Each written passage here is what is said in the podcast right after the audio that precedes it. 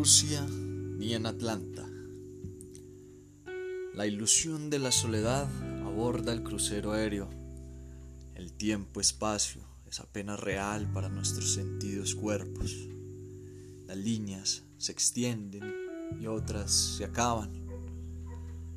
La distancia ha cubierto el desierto de la compañía. Aún eternas las almas son lamidas por la ansiedad y el afán de existir en el momento.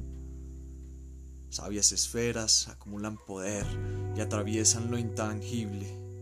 Alumbran más y más a su encuentro en el relleno vacío de la nada y a la vez de todo. Estamos cerca.